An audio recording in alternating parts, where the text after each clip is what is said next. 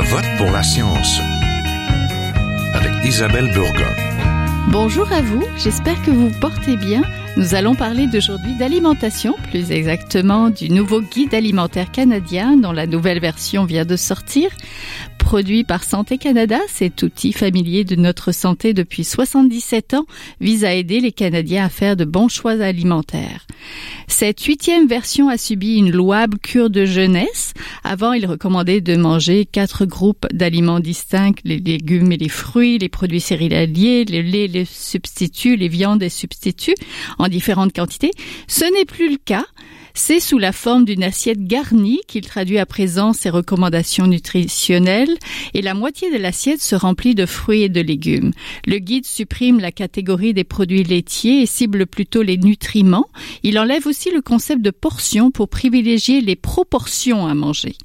Et ce n'est plus seulement ce qu'on mange qui est visé. Les recommandations du guide alimentaire touchent aussi les comportements alimentaires, par exemple la nécessité de cuisiner plus souvent et de délaisser les produits transformés de nombreux défenseurs de la santé publique affirmaient depuis longtemps que cet outil subissait une trop grande influence de l'industrie et des lobbies alimentaires.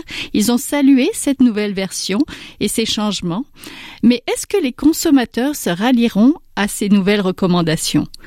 Manque de revenus des moins des aires alimentaires et manque de fruiterie de proximité, manque de temps aussi pour les familles où les parents travaillent tous les deux pour, pour aller cuisiner à la maison et manque de connaissances. Il faudra aussi faire une place à ces considérations qui influencent la composition du panier d'épicerie et notre assiette.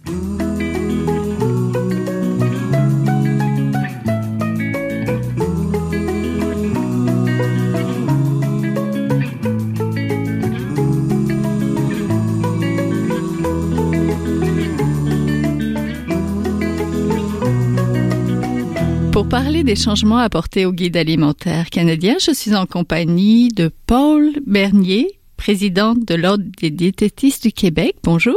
Bonjour. Et on rejoint par téléphone Simone Lemieux, professeure à l'École de nutrition de l'Université Laval et chercheuse à l'Institut sur la nutrition des aliments fonctionnels. Bonjour. Bonjour.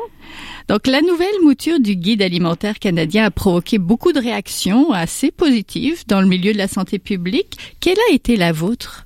J'ai été agréablement surprise. Oui. Oui, on espérait, on espérait qu'il, euh, que finalement, on délaisse l'approche prescriptive, c'est-à-dire qu'on nous dit plus maintenant combien de portions euh, manger chaque jour. On mise sur la qualité donc, la qualité des aliments qu'on choisit parce qu'on veut avoir une qualité de l'offre alimentaire qui va en s'accroissant. Euh, qualité aussi des rapports qu'on a face à l'alimentation.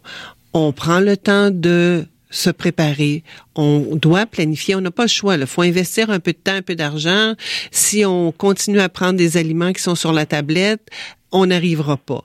Mais l'idée, c'est de préparer des aliments et aussi de prendre le plaisir de les déguster en bonne compagnie. Oui, c'est ce qu'on souhaite. Professeur Lemieux, est-ce que vous avez été surprise qu'on en parle autant dans les médias, qu'il y ait un engouement de la part de tellement de monde? Je pense qu'il y a eu beaucoup, beaucoup d'émissions à grande écoute qui ont parlé du guide alimentaire canadien. C'est rare quand même.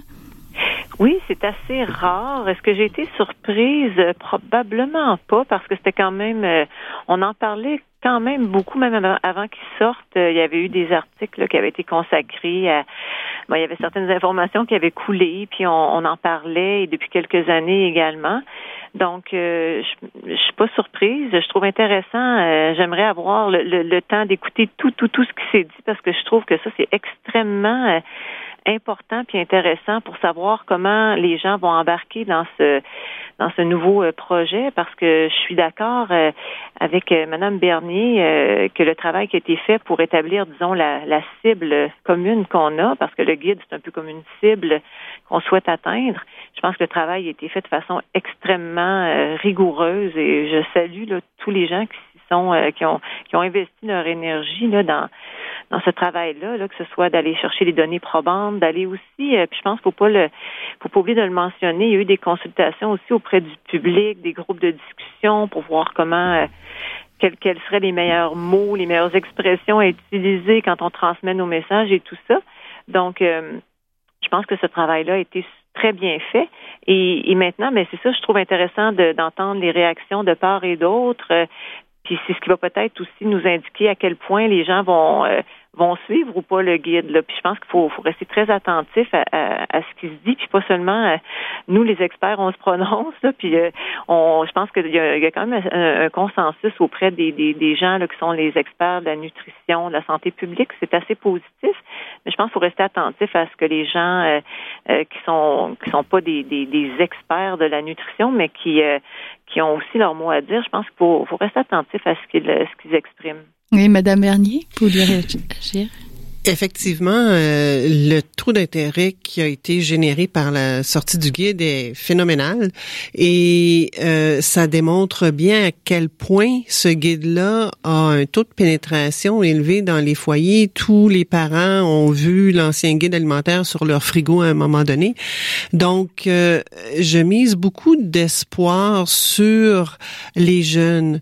j'ai interpellé, j'ai souhaité que les ministres de l'éducation partout au Canada réintroduisent des euh, heures de formation pour que nos jeunes développent les compétences et apprennent à s'alimenter. Et je souhaiterais que comme il se fait dans d'autres pays, qu'il y ait des cantines aux, dans les écoles où c'est bon manger et on développe le goût de bien s'alimenter.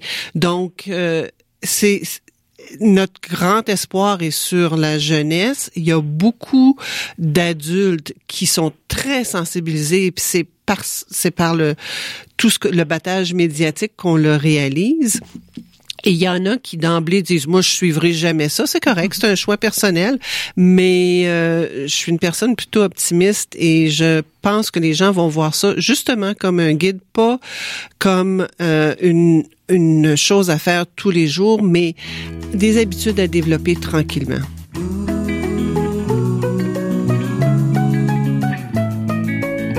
Vous êtes toujours à Je vote pour la science, là où la science rencontre la politique, une émission produite par l'agence Science Presse. Vous pouvez visiter son site internet au sciencepresse.qc.ca.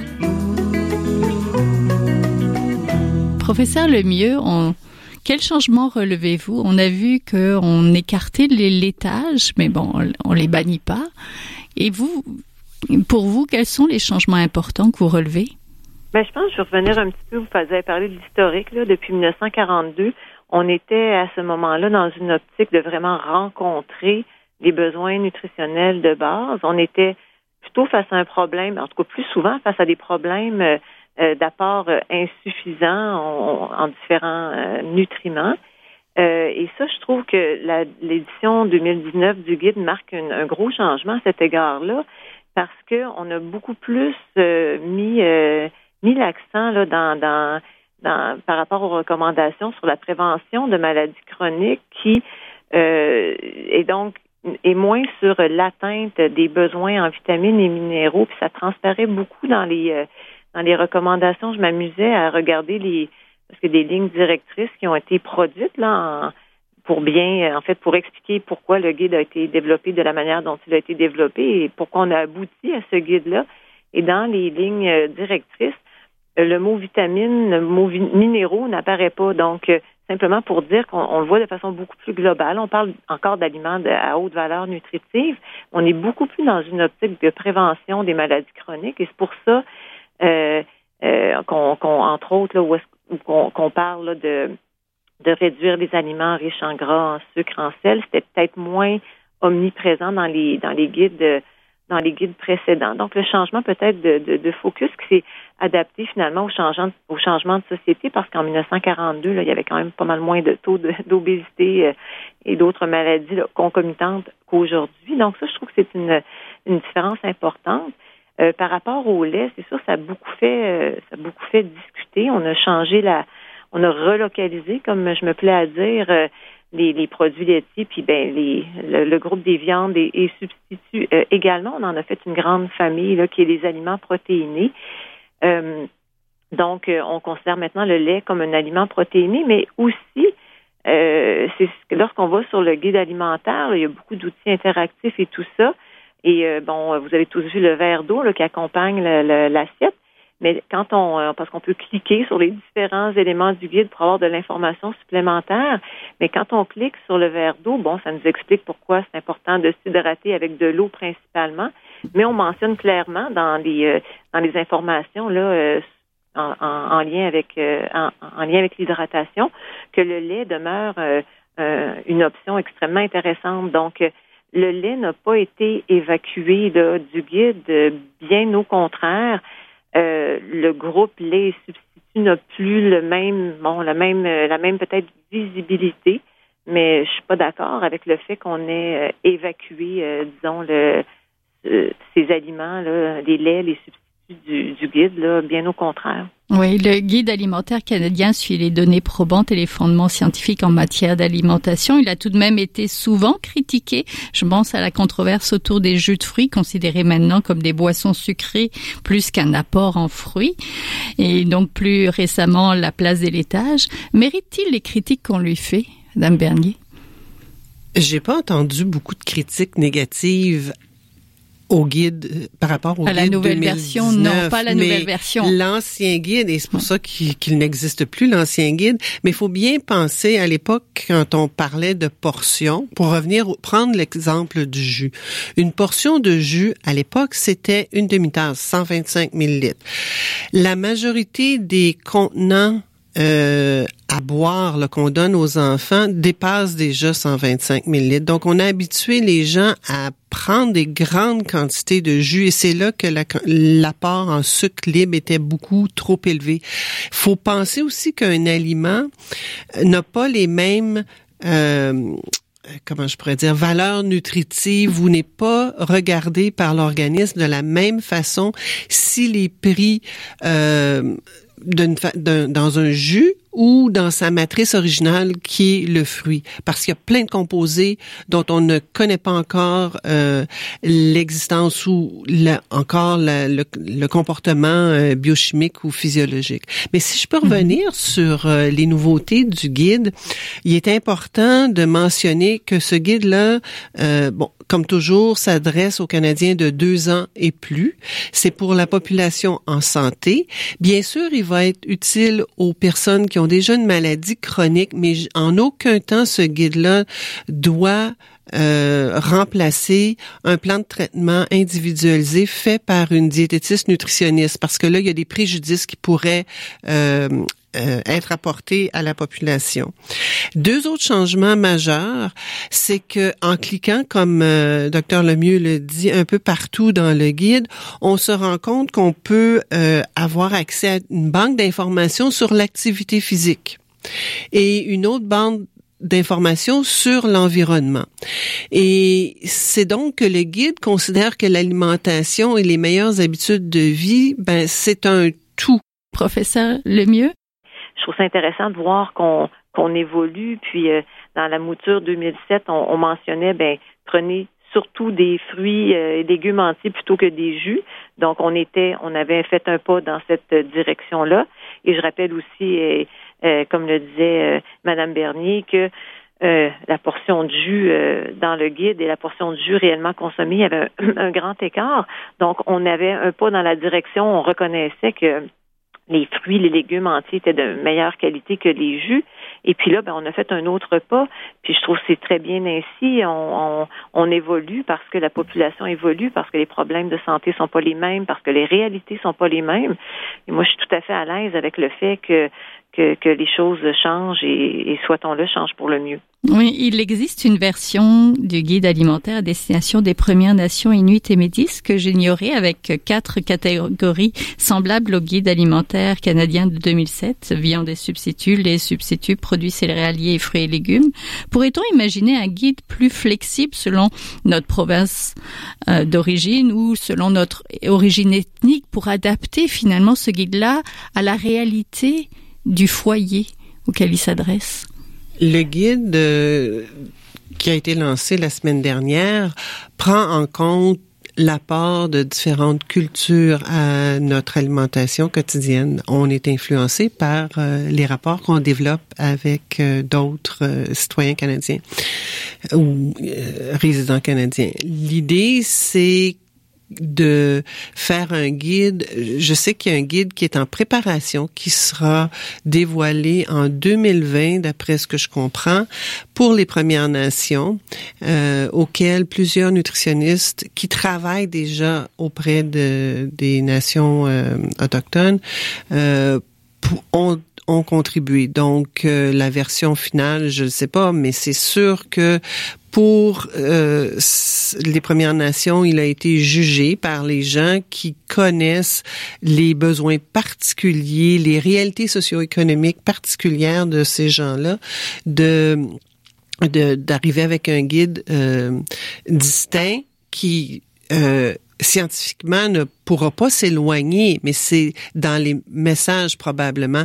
Et je veux, euh, docteur Lemieux mentionnait tout à l'heure euh, le verre d'eau. Dans le guide, on dit bien de l'eau potable en référence justement à la situation qui se passe dans certaines euh, communautés euh, où l'eau potable n'est pas disponible. Donc déjà, il y a des petites références qui se sont glissées. Professeur le, le mieux, ça ressemble beaucoup à un régime méditerranéen. Ça ressemble beaucoup déjà à ce que les gens ont recommandé aux gens de manger finalement?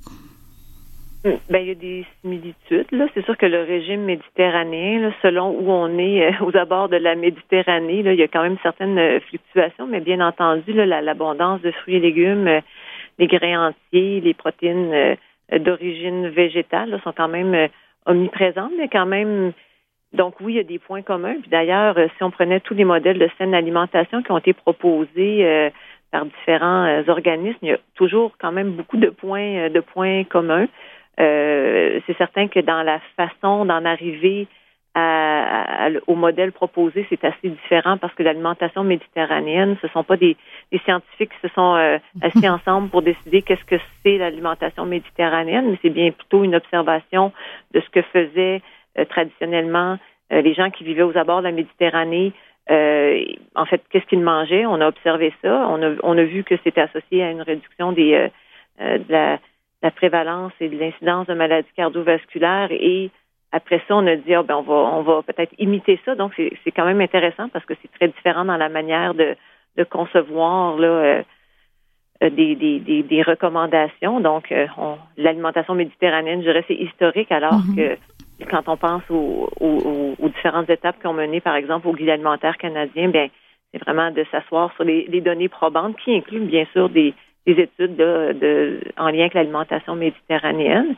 Donc, euh, bon, il y a quand même une différence. On parle dans le guide, on, il y a quand même une mention que par rapport à l'alcool, on ne fait pas la promotion de la consommation d'alcool, hein. alors que dans le régime méditerranéen, c'est quand même quelque chose qui est, qui est reconnu comme étant commun, là, euh, que les Méditerranéens consommaient, notamment du vin rouge. Donc, il y a quand même euh, certaines différences, mais bien sûr des, des points en commun également. Le guide fait fait la place à apprendre à mieux manger, à cuisiner, ce qui sont des bonnes choses, mais comment pouvoir avoir de l'influence sur les commerces de proximité? Je pense aux fruiteries, la lutte des déserts alimentaires dans certains et l'insécurité alimentaire. Il y a beaucoup de composantes qui rentrent pas forcément dans ce guide-là.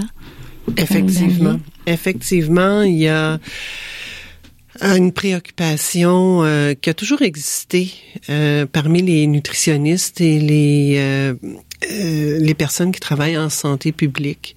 Même les nutritionnistes qui accueillent des patients en consultation individuelle parce que la réalité socio-économique est extrêmement variable selon l'endroit où on réside et on peut pas effectivement demander à des gens vulnérables qui n'ont pas accès, quand on parle de désert alimentaire, c'est que les dépanneurs ont remplacé les grandes chaînes, donc à, prix fort, on n'a pas la variété. Mais il y a eu des expériences dans certaines chaînes de dépanneurs avec euh, des fruits et légumes.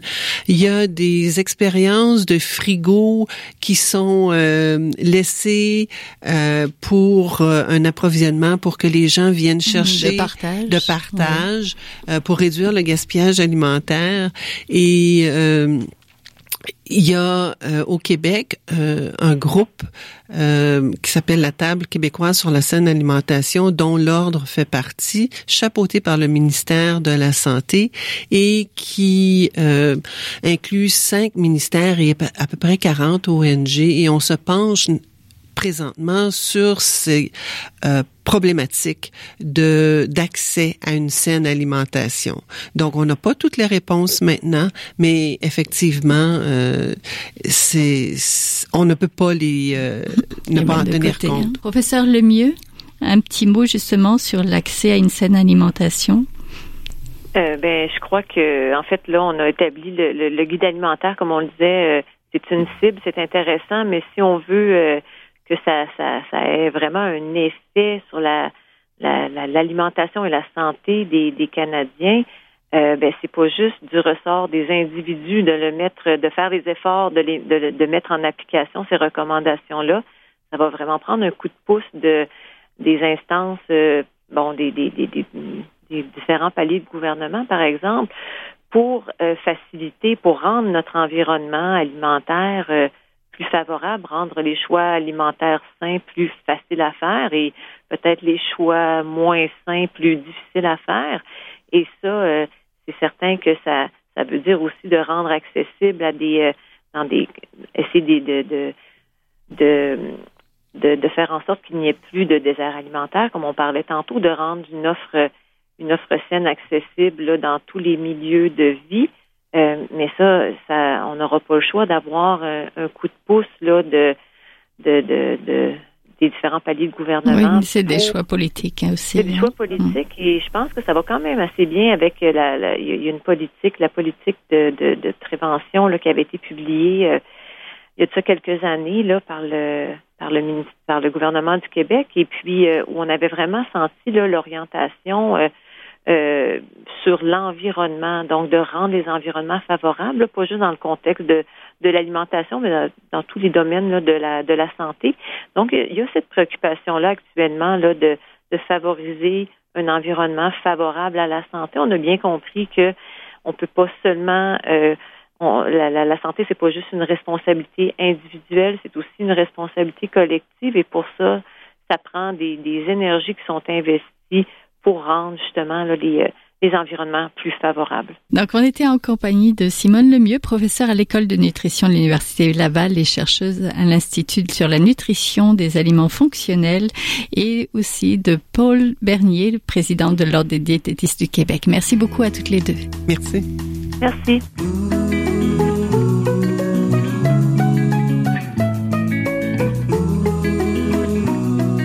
C'est maintenant le temps de passer le micro à notre scientifique éditorialiste, là où un chercheur réagit à un sujet d'actualité.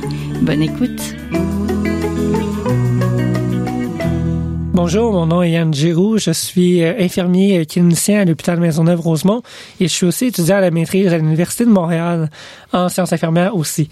Euh, donc, euh, Aujourd'hui, un gros sujet, la, la vaccination contre euh, la grippe. Euh, on est en plein dans, le, dans, la période euh, où on souhaiterait vacciner le plus de personnes possible. Et euh, le début de la campagne a été marqué par une petite chicane entre l'Institut national de santé publique du Québec et la nouvelle ministre de la Santé, Danielle McCann. Euh, la ministre, c'est comme, on, dirait un peu mouillé en disant, euh, ah, ben les nouvelles recommandations, on les suivra pas. Les recommandations, c'était de retirer euh, du programme national de vaccination contre l'influenza euh, les personnes en bonne santé euh, entre 18 et 60 ans et aussi des aînés aussi de 60 à 75 ans qui sont également en bonne santé. ces recommandations-là viennent à la suite d'une étude assez rigoureuse, qu'on va dire. Et euh, habituellement, le rôle de l'Institut national de santé publique, c'est de conseiller le, le, ministère de la Santé qui devrait prendre des décisions qui vont en direction de la science. Et là, premier désaveu de euh, Daniel McCann avec euh, l'Institut national de la santé publique du Québec. Et euh, est-ce que c'était fondé? Est-ce que c'était bien de faire ça? Euh, on va regarder les, nos arguments qui sont pour et nos arguments qui sont contre à l'instant. Donc, euh, le but du programme, en fait, c'est de diminuer les hospitalisations et la mortalité chez toutes les personnes, qu'elles soient en bonne santé ou avec des maladies chroniques. Donc, on a retiré les personnes en bonne santé de de 18 à 60 ans et même chose entre 60 et 75 ans qui sont en bonne santé. pourquoi? C'est qu'on a remarqué que qu'on vaccine qu'on vaccine 100% des gens, qu'on en vaccine, qu'on, en vaccine entre 10 et 15 présentement, euh, ça ne change pas les données quant à l'hospitalisation et à la mortalité pour spécifiquement ces personnes-là. Euh, les chiffres, euh, les chiffres qu'on a au niveau québécois convergent avec les différentes études qui se sont faites au niveau international. Et c'est d'ailleurs sur euh, ces études-là que l'Institut national de santé publique se base pour recommander le retrait de ces, de ces personnes-là. Donc, euh, est-ce que ce qu'on peut se dire, ah, est-ce que ça va nous coûter moins cher? Est-ce qu'on est-ce qu'on c'est est-ce qu'on vaccine moins de gens parce que ça va nous coûter moins cher? La réponse est non. Parce que si on retire les gens que présentement on souhaite retirer, ben, reste que le 80% qu'on souhaite viser de, comme taux de couverture vaccinale chez les aînés, par exemple, ben, ça compense dans un certain point qu'en vaccinant moins d'adultes qui sont euh, à risque, on souhaite vacciner plus de personnes de 75 ans et plus que eux, ben une personne sur trois, une personne sur deux vont décéder d'une euh, d'une hospitalisation euh, pour la grippe. Donc, est-ce que euh, est-ce que ça va être une habitude maintenant que la, la de politique aura préséance sur les résultats scientifiques. Euh, j'espère que non, parce que si la politique agit en fonction des résultats scientifiques, euh, n'agit pas en fonction des, des, des, résultats scientifiques, on ouvre la porte à faire à peu près n'importe quoi en fonction des intérêts puis des idéologies politiques qui n'ont pas nécessairement leur place quand il est question de est-ce que c'est bon pour la santé des populations ou non. Donc, ça serait peut-être la morale de cette petite chicane euh, entre euh, à retenir en fait entre Daniel Mécan et l'Institut national de santé publique et tout ça pour dire les personnes qui sont les plus à risque de de de, mortalité euh, avec l'influenza c'est des enfants en bas âge de moins de 6 mois et les personnes de 75 ans et plus et c'est ces gens-là qu'on devrait viser plus et changer nos pratiques au niveau de attirer les gens vers la vaccination puis avoir un taux de vaccination qui est optimal. C'est tout pour cette semaine. Je vote pour la science est une production de l'agence Science Presse avec Radio VM, à la régie Daniel Fortin, à la recherche François Cartier, à la réalisation de l'émission et au micro Isabelle Burguin. Si vous voulez réécouter cette émission, restez à l'écoute cette semaine de nos rediffusions. Vous pouvez l'écouter aussi en podcast sur le site de l'agence Science Presse à l'adresse suivante sciencepresse.qc.ca. Et si vous l'avez aimé, ben partagez-la. À la semaine prochaine.